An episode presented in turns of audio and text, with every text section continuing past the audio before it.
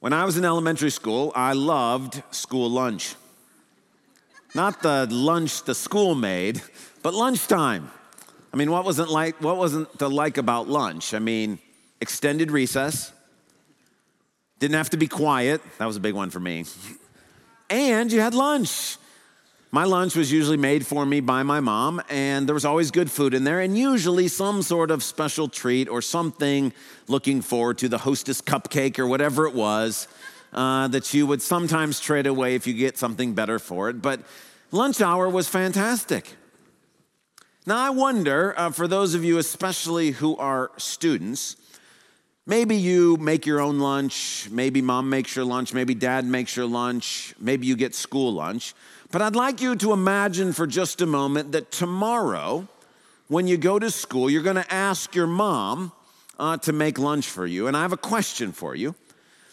If your mom's going to make lunch for you, are you the kind of student who will say to your mom exactly what you want in your lunch?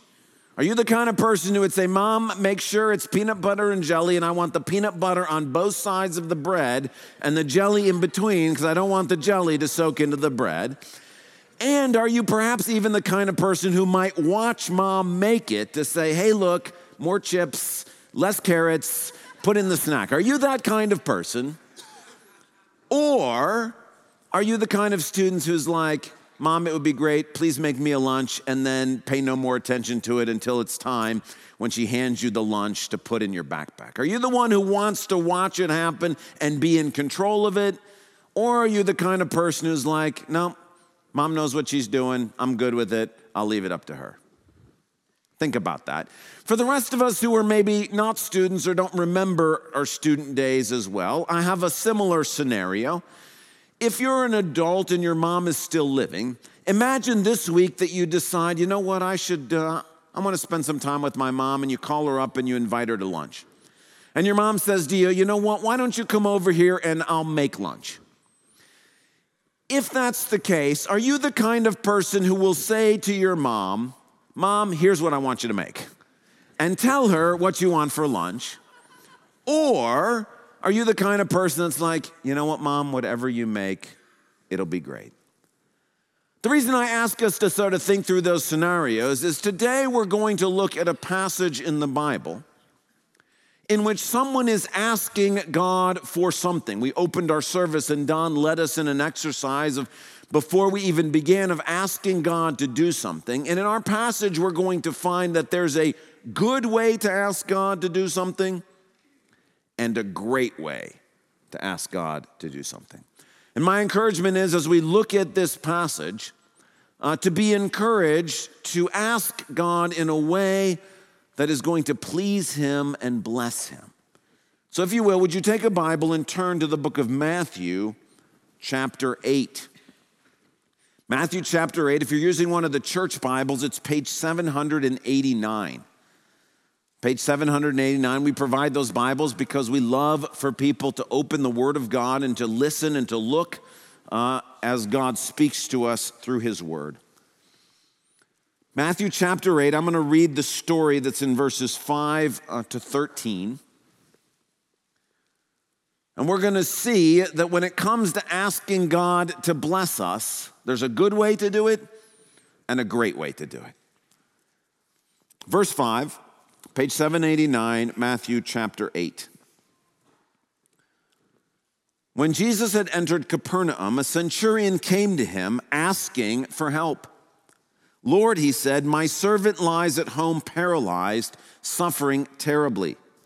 Jesus said to him, "Shall I come and heal him?" The centurion replied, "Lord, I do not deserve to have you come under my roof, but just say the word and my servant will be healed. For I myself am a man under authority with soldiers under me. I tell this one, 'Go,' and he goes, and that one, 'Come,' and he comes. I say to my servant, 'Do this,' and he does it."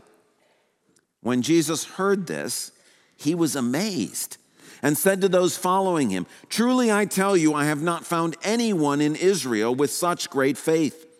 I say to you that many will come from the east and the west and will take their places at the feast with Abraham, Isaac, and Jacob in the kingdom of heaven." But the subjects of the kingdom will be thrown outside into the darkness where there will be weeping and gnashing of teeth.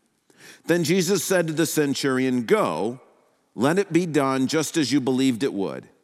And his servant was healed at that very moment. Now, our story opens with a centurion, a Roman centurion, so he's not Jewish, a Roman centurion coming to Jesus asking for help, asking him for a blessing, a little bit like us going to our mom and asking her for lunch, asking Jesus to do something kind for him. Now, what he wants is a healing for his servant who's at home and is paralyzed. And Jesus asks him a question. It's really unusual. Normally what happens when someone comes and asks Jesus for healing, Jesus goes with the person and does the healing. But here, Jesus asks a question. Shall I come and heal him? And by doing it this way, by asking a question, which again is highly unusual, Jesus opens up the possibility for two options for this centurion. Option number one is what I would like to refer to as the good faith option.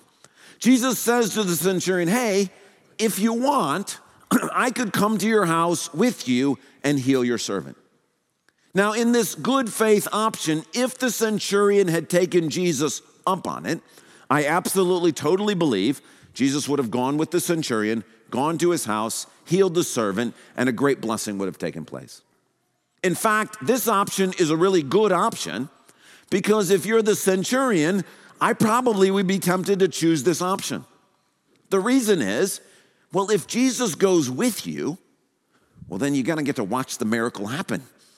You get to see, like, is he going to spit on the ground? Is he going to put his hand on this man? Is he going to say a prayer?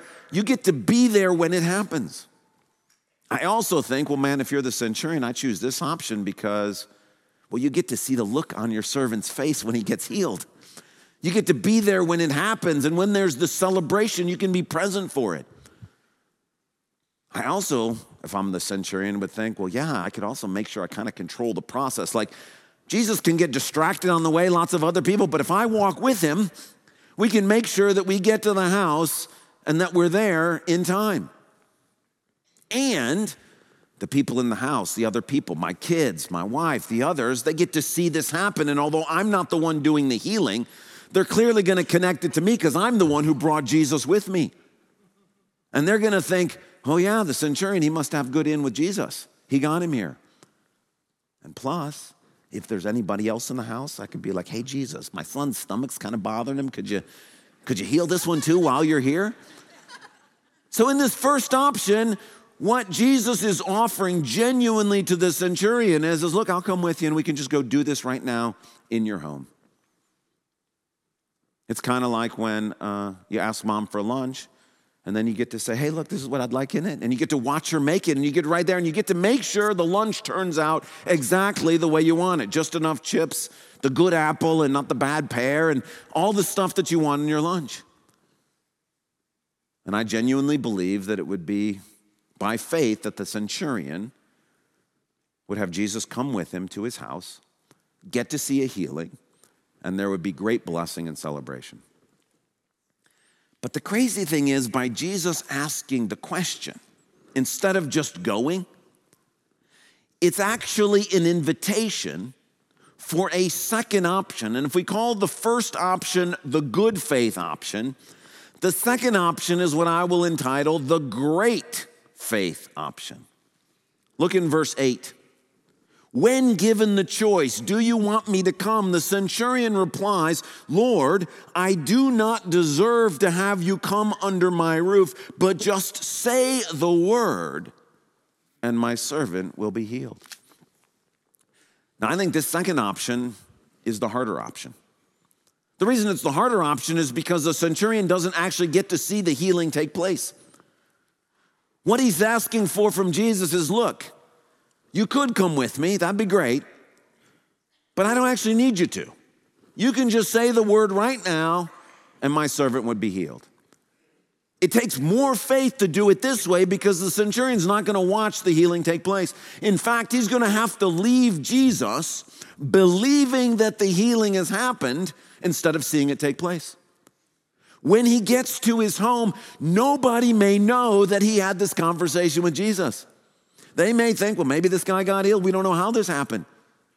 And if there's anything else that this man might want Jesus to do for him, he doesn't get to say, hey, while you're here, take care of my son, or could you help my daughter? Could you do this?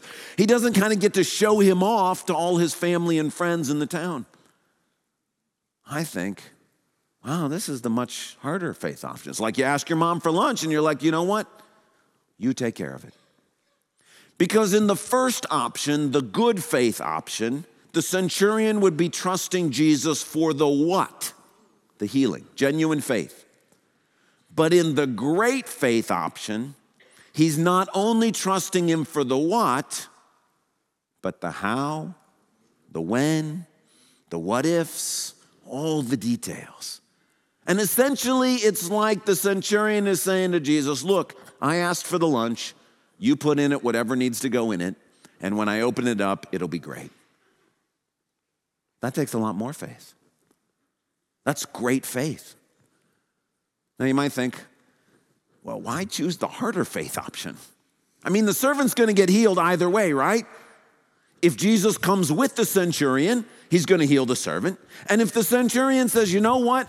I'm just going to trust you not only for the what, but for the how, the when, and all the details, the servant gets healed that way too. Why choose the harder faith option? When you could have Jesus go with you, you could be in control, you get to see what happens. Why would anybody choose the harder road? Well, look in verse 10. When Jesus heard this, what are the next three words? He was what? Amazed. To be amazed is to see something unexpected, to see something inspiring, to see something where your jaw drops. Whoa, did you see that? It's like when you hear an amazing singing performance and the hair on the back of your neck stands up and you just sit there in stunned silence. Or like what we experienced during worship as we were thinking, is he worthy? I was like, this is incredible. Is everybody else listening? Are they feeling what I'm feeling? When you see an awesome sports play, you can't help but get up out of your seat and cheer and shout and want to tell everybody about it. The next day you're like, did you watch that game last night? When you see an amazing aspect of creation and you sit there and you think, did you see what God did here? Like he created this beautiful forest, this amazing lake. When your grandchild does something so totally unexpected, you think, I gotta post this on social media. I gotta tell everybody what this little guy did. Well, people in the Bible were amazed too. They're people. In fact, in the Gospels, this word for amazed is used 29 times, almost always associated with Jesus. Crowds are regularly amazed at things that he taught. The disciples were amazed. They're on a boat with Jesus one time, and there's a storm going on, and Jesus wakes up. They wake him up, and he simply says, hey, be quiet. And the storm ends immediately, and it says the disciples were just stunned. And they're saying to one another, did you see that? Did you see what just happened? People are regularly amazed at how Jesus answers questions. People show up, and they got all sorts of befuddling, tricky questions, and Jesus answers them, and the crowds are like, did you hear that answer? I've never heard anything like that before. Pilate is amazed when at his trial and people are bringing false accusations against Jesus. He does not defend himself, and Pilate can't believe it. He's stunned and amazed. But of all 29 times that the word amazed is used in the Gospels, only one time is Jesus ever said to be amazed at somebody in a positive way. And it's right here. See, Jesus is human just like we're human. He experiences the same emotions we experience. He knew what joy was. He understood what fear was. He felt discouragement. He also was sometimes amazed, which means that in his human nature, when Jesus saw this happen, He was stunned. Now, I like to picture in my mind, what does it look like for Jesus to be amazed? And I like to think he's sitting there like, are you kidding? Did you guys just hear what this guy said? I like to picture him slack-jawed, looking with this giant smile on his face going, that was incredible. I actually think that's why this story is in here. Without the centurion choosing the great faith option, well, this is just kind of another healing story. And there's thousands of healing stories. But I think after all of the healings that Jesus did, it's kind of like, when you sit down, you're going to put together the Shutterfly photo album thing, and you're trying to look what pictures to put in. I think he sees this picture, and through the Holy Spirit, he's like, we got to put that story in there. People got to know what this guy did. Like, that was so incredible. Do you remember that moment? And I can see Jesus saying to the Holy Spirit, do you remember that moment? Put that in. That's why this story is here. It's a routine healing otherwise. But the centurion, Jesus is stunned.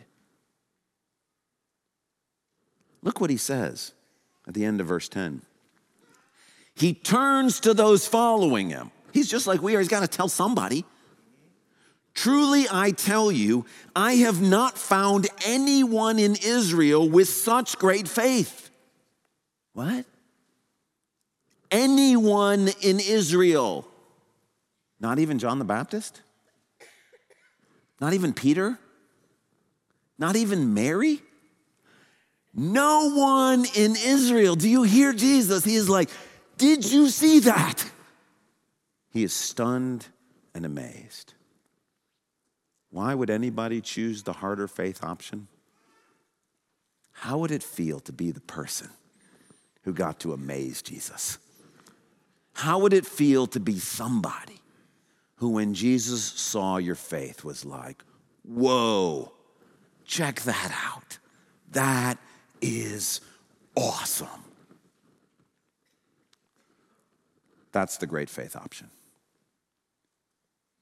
When we say to God, look, I'm not only willing to trust you with the what, but the how, the when, the what ifs. I'm going to leave that up to you. He mentions in Israel, and it reminds me of Moses, who when he was asked to lead God's people, Moses was like, well, what am I going to say to them when they ask me your name? And what if they don't believe me? And what if these miracles don't work? And what if I'm not good? All the what ifs. And he needs an explanation of every one of the what ifs. And finally, God gets frustrated with him and was like, look, I know what I'm doing. Just trust me. The centurion does the opposite of that. He's like, I don't need answers to the what ifs. I don't have to see it. I don't need to know what's going on in the lunch. I trust you. Hebrews 11 says, apart from faith, it's impossible to please God. And so the good faith option, that would definitely be pleasing to Jesus.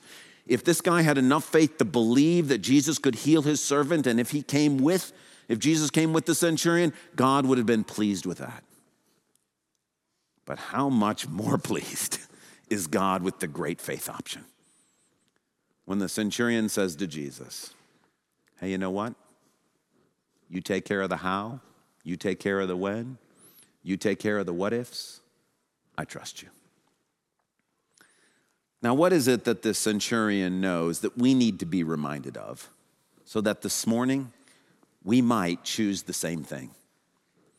Well, there's two things. One, verse 8, the centurion replied, Lord, I do not deserve to have you come under my roof. I think what the centurion is thinking about here that enables him to trust Jesus, not just with the what, but with the how and the when and the what ifs and all the details, is that he knows that Jesus loves him. When he says, I don't deserve to have you come under my roof, what he's saying is he understands he is a Gentile sinner and Jesus is the Jewish Messiah. In no circumstances would a Gentile sinner deserve to have the Jewish Messiah come to his house. Likewise, as a centurion who is somewhat high-ranking, he gets there is no way he would deserve having a person who outranks the emperor of Rome coming to his house. But yet, this person who is both the Jewish Messiah and outranks the emperor of Rome is standing there in the flesh talking to him. Why? Why would somebody who is so holy, who is so powerful and so full of glory be present having this conversation? Because he loves him totally and completely. The reason why the centurion has the courage to ask as a Gentile sinner, low-ranking army officer has the courage to ask is because he knows that Jesus loves him. For the God of the universe to become human, to dwell with us, why would he ever do that? Total, complete, unfailing love. The reason why you can trust mom with lunch is mom loves you. My mom loves to make food for me and my family. She loves to see the smiles on our faces. Moms and dads love their kids. The reason why you can trust them to make the lunch is because they not only love you, they want you to have good health habits. They got all that stuff in mind. Moms love kids. That's why I don't have to watch over the process to make sure that no poison gets slipped in. No moms do that. How much more Jesus? The reason why the centurion's like, you know what, I'm good. I don't have to watch the process. If you love me enough to become a human, you're going to love me enough to take care of this and whatever is the right way to take care of it. The second thing that the centurion understands that we need to be reminded of, which enables him to totally trust Jesus in such an amazing way, is he gets how much authority and power Jesus has. He's a Roman soldier. He gets how this works. He's like, hey, look, in my world, when I get orders, I carry them out. When I give orders, I expect them carried out. This is how authority works. This is how power works. And he comes to Jesus and says, you have authority, meaning anything you say will come to pass. I don't actually think the centurion knows exactly how Jesus is going to do this. He doesn't know if perhaps he's going to say the word and an angel is going to come and actually do the healing. I don't know. He thinks that perhaps a doctor, Jesus is going to motivate a doctor to come and heal him that way. Maybe Jesus is going to say the word and the person is going to get sort of better over time. I don't think the centurion knows. He just simply says, look, you've got the kind of authority that if you say the word, it's going to happen.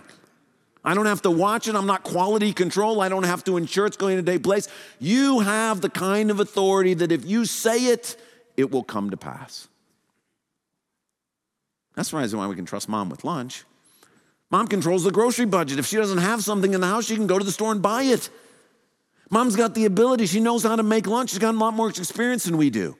When it's time to ask mom, hey, look, could you bless me with this? I don't have to worry about, what if she doesn't know what she's doing? She knows what she's doing. How much more does Jesus know what he's doing? And so the centurion says, you know what? I don't have to know the how. I don't have to know the when. I don't have to have all of my what ifs answered. When you say the word, it will happen. Now, the point for you and I today is we're actually in a better spot, the centurion, to know these things. The centurion knows that Jesus loves him on the basis of the incarnation. And the centurion knows that Jesus has authority on the basis of what he's seen so far.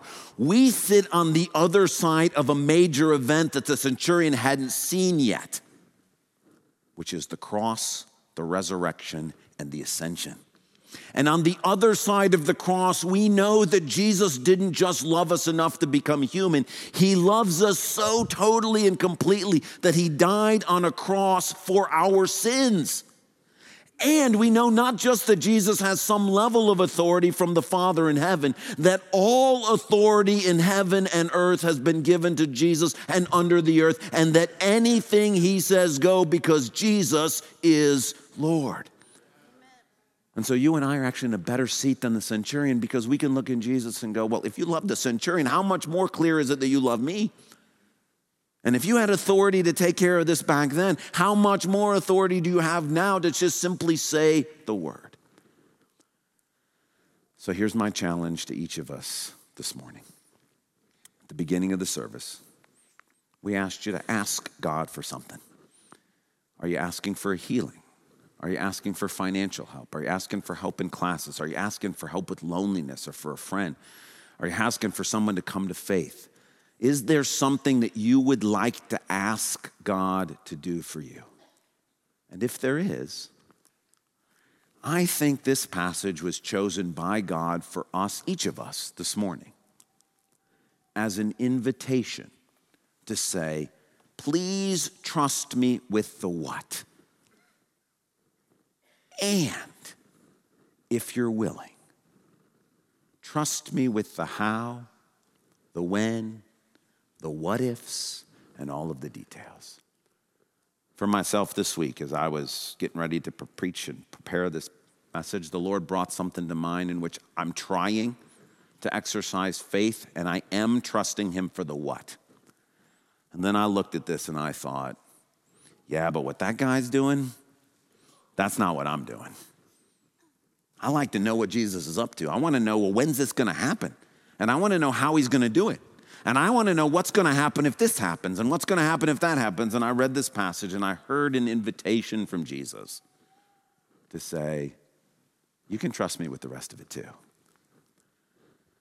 And so by faith, I'm trying to trust him to say, you know what, Lord, I don't need to know the how. I don't need to know the when. I still want to, but I don't need to. I don't need to know the what ifs. Because by the power of the Holy Spirit, I want to be a person whose faith amazes Jesus. And so that's the choice for you this morning. If you're at all able to exercise faith and believe Jesus for the what, that is super pleasing to God. And so I'm not sure that this invitation this morning is for everybody in the room, but I know it's for some of us. That you have been trusting God for the what. And this morning he's saying, look, you can trust me for the how. You can trust me for the when. You can trust me for the what ifs. And that this centurion, whose story is recorded here by the power of the Holy Spirit, is offering us a choice. And the choice is we can say to Jesus, look, I just want to have lunch with you. You can figure out what we're eating. You can figure out where we're going. You can figure out what's there. I know you love me. I know you're better at this than I am. I know that anything you decide will come to pass, and you don't actually need my help to pull it off. Jesus, I trust you. Let's pray together.